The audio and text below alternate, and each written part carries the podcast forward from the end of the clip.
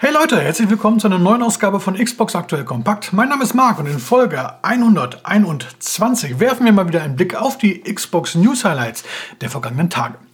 Diese Woche war so ähnlich wie die letzte. Es gab ein großes Thema, das wir auch dieses Mal schon wieder zum größten Teil bereits abgefrühstückt haben. Und ansonsten war nicht ganz so viel los. Das heißt, wir sprechen hier tendenziell heute etwas mehr über kleinere Themen. Es gibt natürlich das Spiel der Woche. Und insofern würde ich sagen, legen wir los.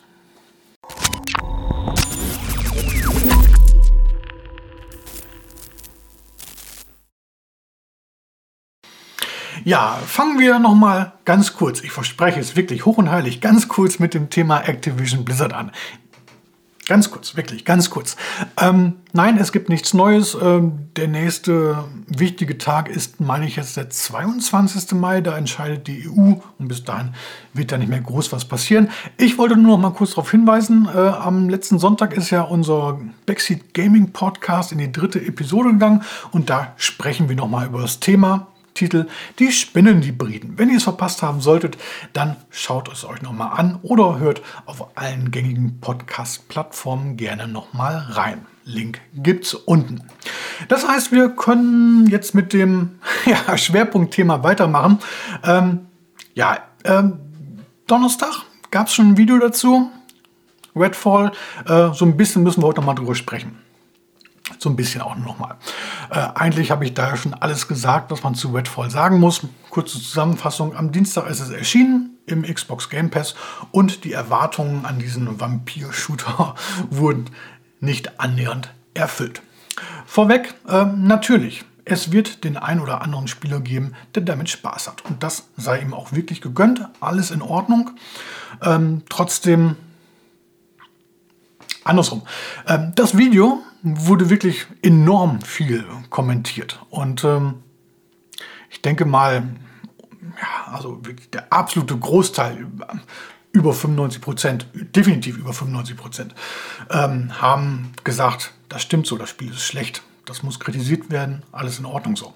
Aber es gab auch ein paar Stimmen, die das Spiel irgendwie so gefühlt zumindest schön geredet haben. Und das stört mich dann doch so ein bisschen. Die sagen, ja, das ist doch alles nur Meinungsmache, da möchte man auf einer Welle mitschwimmen, das Spiel hätte eine viel bessere Bewertung verdient und wer das Spiel ein bisschen länger ausprobiert hätte, der hätte auch die Qualitäten erkannt und so weiter und so fort. Nein, ganz ehrlich, das ist nicht der Fall. Wir haben im Grunde genommen drei Fakten. Fakt 1 ist, es gibt unzählige Bugs. Ein, zwei Leute haben geschrieben, ich habe keine Bugs erlebt. Okay. Kann vielleicht sein, kann ich nicht nachvollziehen. Ich weiß nur, dass es viele Bugs gibt, die es teilweise nicht mal ermöglichen, dass man eine Mission beenden kann. Und das ist einfach ein Unding. Das darf so in diesem Ausmaß definitiv nicht sein. Da fehlt dann plötzlich das Fadenkreuz oder die Waffe in der eigenen Hand verschwindet plötzlich. Qualitätskontrolle? Fragezeichen? Immerhin, ich bin durchaus davon überzeugt, dass Entwickler Arkane und Microsoft das in den nächsten Tagen und Wochen fixen werden. Das Spiel wird dann spielbar sein. Was dann aber übrig bleibt, sind immer noch die beiden weiteren Fakten. Fakt 2 ist nämlich, dass das Gameplay einfach nichts Besonderes ist. Es ist uninspiriert, es ist beliebig, belanglos vielleicht sogar. So ein Koop-Shooter hat man schon an allen Ecken und Enden gesehen. Da wird eigentlich nichts wirklich Neues geboten. Und der dritte Fakt ist, dass das Spiel technisch einfach nicht überzeugt. Und nein, jemand meinte, ob ich das auf diesen Grafikstil zurückführe. Nein, definitiv nicht. Ich mag den Grafikstil.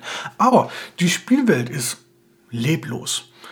Texturen sind teilweise sehr schlecht. Manche Grafiken sind verwaschen. Und das ist im Jahr 2023 eigentlich zu wenig.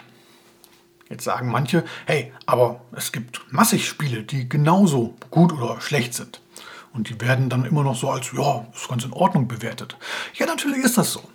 Ich würde mal sagen, mit den Bugs würde ich dieses Spiel jetzt in einem Test mit so 60%, so ein bisschen aufwärts vielleicht noch bewerten.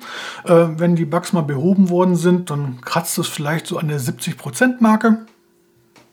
Vielleicht auch 1-2% höher, ich weiß nicht. Darum geht es ja auch gar nicht.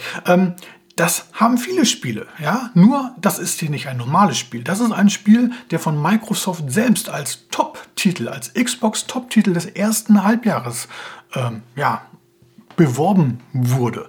Und da muss einfach mehr kommen. Das Thema ist doch ganz schön mit den Vampiren, mit dem Spiel hätte man so viel draus machen können. Das lässt man, das ganze Potenzial hat man leider so ein bisschen links liegen lassen. Und da muss man auch mal dann mal den Finger in die Wunde legen, wie in diesem Fall hier. Ich weiß nicht, also das Positive kann man ja einfach sagen. Immerhin, Microsoft lässt die Entwickler machen. Ja? Anscheinend war das eine Herzensangelegenheit von Arkane, dass sie sich mal einem neuen Genre zuwenden. Wobei jetzt auch nochmal der Hinweis, die Konzeptionierung dieses Spiels oder das Konzept, aufgestellte Konzept, beziehungsweise der Anfang der Entwicklung, der hat wahrscheinlich schon angefangen, bevor Microsoft Bethesda und damit auch Arkane übernommen hat. Aber man hat gesagt, okay, die möchten das so machen und wir lassen sie einfach. Was halt fehlt am Ende ist, wie eben schon kurz angedeutet, die Qualitätskontrolle. Ich hoffe, ganz ehrlich, dass Arkane aus den Fehlern so ein bisschen gelernt hat und das beim nächsten Mal besser macht. Aber trotzdem, für die Xbox, für Microsoft ist das schon ein bisschen blamabel, was dabei herausgekommen ist. Im anderen Video habe ich so ein bisschen überspitzt natürlich auch die Risiken, die dieser Flop hier, ich übertreibe auch Flop, ja, es ist kein Flop, es ist halt nur ein durchschnittliches Spiel, aber das ist in diesem Fall einfach zu wenig, was das für Auswirkungen auf Starfield haben könnte. Natürlich ist das alles nicht ganz so dramatisch. Starfield macht ein anderes Team, das Team hat mit dem Genre von Rollenspielen schon massiv Erfahrung, das wird schon was, da haben wir uns in den Kommentaren zu dem anderen Video auch größtenteils drauf geeinigt. Aber trotzdem, Starfield oder die Entwickler sind jetzt natürlich noch mehr unter Druck, weil das Spiel muss definitiv was werden. Wenn das auch in die Hose geht, dann ist im Grunde genommen, dann macht man sich lächerlich irgendwo. Wollen wir mal sehen, was draus wird. Auf jeden Fall, wir können festhalten, es muss besser werden. Und da sind wir direkt beim nächsten Thema. Xbox Showcase 2023. Dass das Ganze am 11. Juni stattfinden wird, war ja bereits bekannt. Auch, dass es nach dem Showcase dann noch ein Special zu Starfield geben wird, wussten wir auch. Jetzt hat man das nochmal so ein bisschen konkretisiert. Also, das Event startet am Sonntag, dem 11. Juni um 19 Uhr. Und wer davon noch nicht genug hat, 2 Tage später, am Dienstag, den 13. Juni, ebenfalls um 19 Uhr, wird es dann wieder einen Xbox Showcase Extended geben. Also so eine erweiterte Fassung, wo nochmal Entwickler detaillierter zu Wort kommen und es nochmal tiefere Einblicke in die jeweils gezeigten Spiele gibt. Gab es letztes Jahr auch schon. Ich muss sagen, so ein bisschen viel Blabla war das für mich, wenn man da jetzt nicht ganz, ganz großer Fan eines vorgestellten Titels ist, dann kann man sich diese Extended-Version eigentlich höchstwahrscheinlich sparen. Insofern schauen wir uns hier aber auf alle Fälle den normalen Showcase und das Starfield-Special gemeinsam an. Livestream machen wir natürlich am Sonntag, 11. Juni. Ich schätze mal, wir starten um 18.30 Uhr. Dann haben wir noch eine halbe Stunde Zeit, um uns im Vorfeld über unsere Erwartungen auszutauschen. Und dann schauen wir, wie gesagt, uns das Ganze hier gemeinsam an. Ich habe das Event hier schon eingerichtet. Link gibt es hier irgendwo. Klickt drauf und merkt euch den Termin gerne vor. So, kommen wir zum Xbox Game Pass und da gibt es bis Mitte Mai wieder so ein paar Änderungen und die schauen wir uns am besten hier einmal schnell gemeinsam an.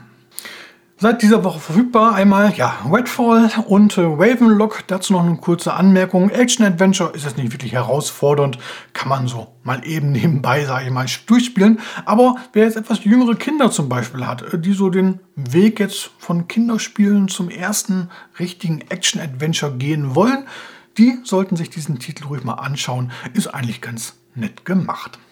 Nächste Woche gibt es dann noch Weird West in der Definite Edition, da kommen wir gleich noch mal kurz drauf zu sprechen. Die Shadow One Trilogy nur für PC, für Xbox gibt es das Ganze schon im Xbox Game Pass.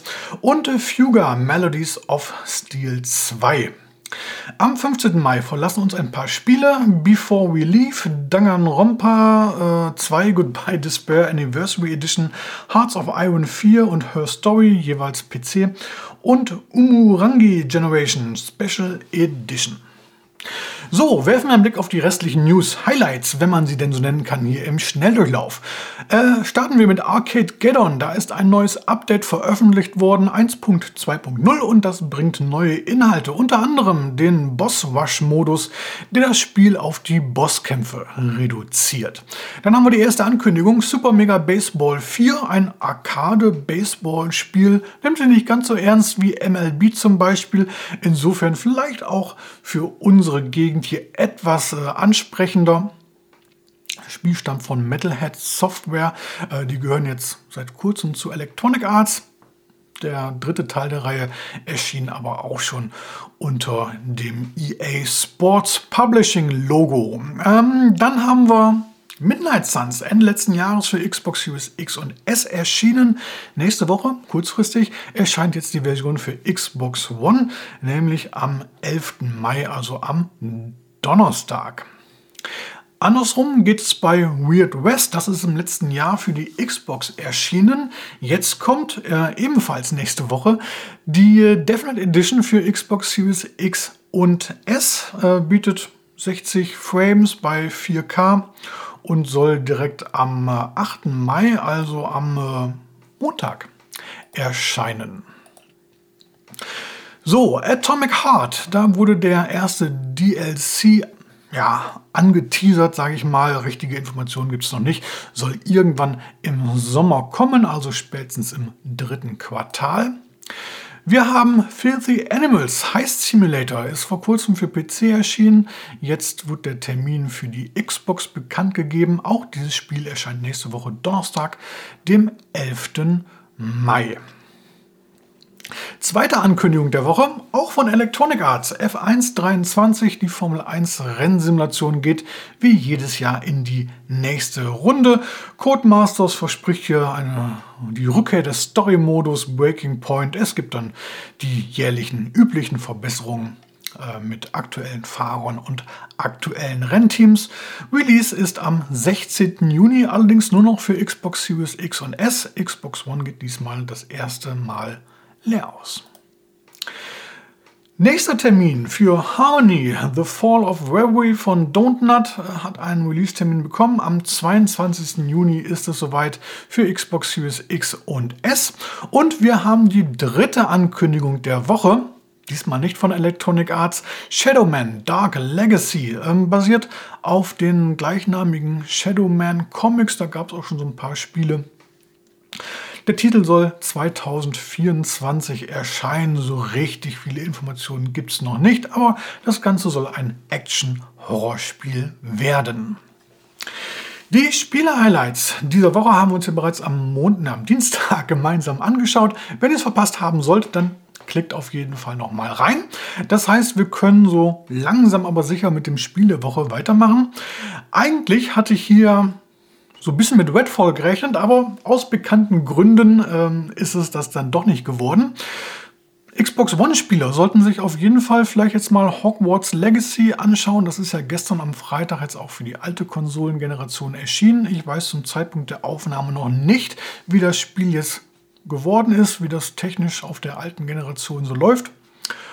Bin ich auf jeden Fall gespannt. Aber na gut, als Spiel der Woche taugt es trotzdem nicht, denn Hogwarts Legacy war hier schon mal Spiel der Woche. Das heißt, ich habe ein anderes Spiel ausgesucht, und zwar ein Genre, was hier noch nicht so oft vertreten war. Age of Wonders ist eine rundenbasierte Fantasy-Strategiespielreihe und existiert seit 1999. Ganz streng genommen handelt es sich bei den Titeln der Reihe um Global-Strategiespiele, bei denen man die Geschicke eines ganzen Staates lenkt, oder auch 4X-Spiele: Explore, Expand, Exploit, Exterminate, also erforschen, expandieren, ausbeuten und vernichten.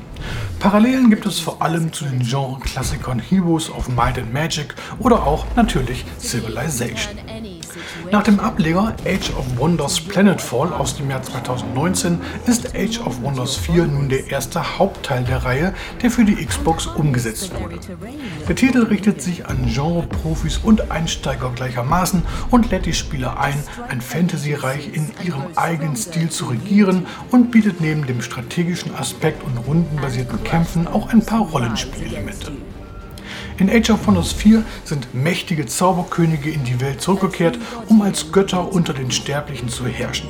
Spieler müssen diese Herrschaft herausfordern und können dabei ihre eigenen benutzerdefinierten Fraktionen erstellen und durch jede ihrer Entscheidungen Spuren in unzähligen Welten hinterlassen. Neben einer Kampagne liegt der Schwerpunkt in erster Linie bei individuellen Matches für 2 bis 8 Spieler. Age of Wonders 4 ist ab sofort für Xbox Series X und S erhältlich. Als Download kostet in der UVP 49,99 Euro. Werfen wir zum Abschluss einen Blick auf die kommende Woche. Da ist nicht ganz so viel los. Ein paar Sachen habe ich ja eben schon in den Kurznews gesagt. Ansonsten haben wir hier noch Isle of Man, White on the Edge 3. Im Detail schauen wir uns das dann aber am nächsten Montag in der neuen Wochenvorschau an. Ich würde mich freuen, wenn ihr wieder mit dabei seid. So, und damit verabschiedet sich Xbox aktuell kompakt Folge 121 in den wohlverdienten Feierabend. Wenn euch das Video oder der Podcast gefallen hat, dann lasst wie immer gerne ein Like und wenn noch nicht, geschehen ein Abo da. Wir sehen bzw. hören uns beim nächsten Mal wieder. Bis dann, macht's gut. Ciao, ciao.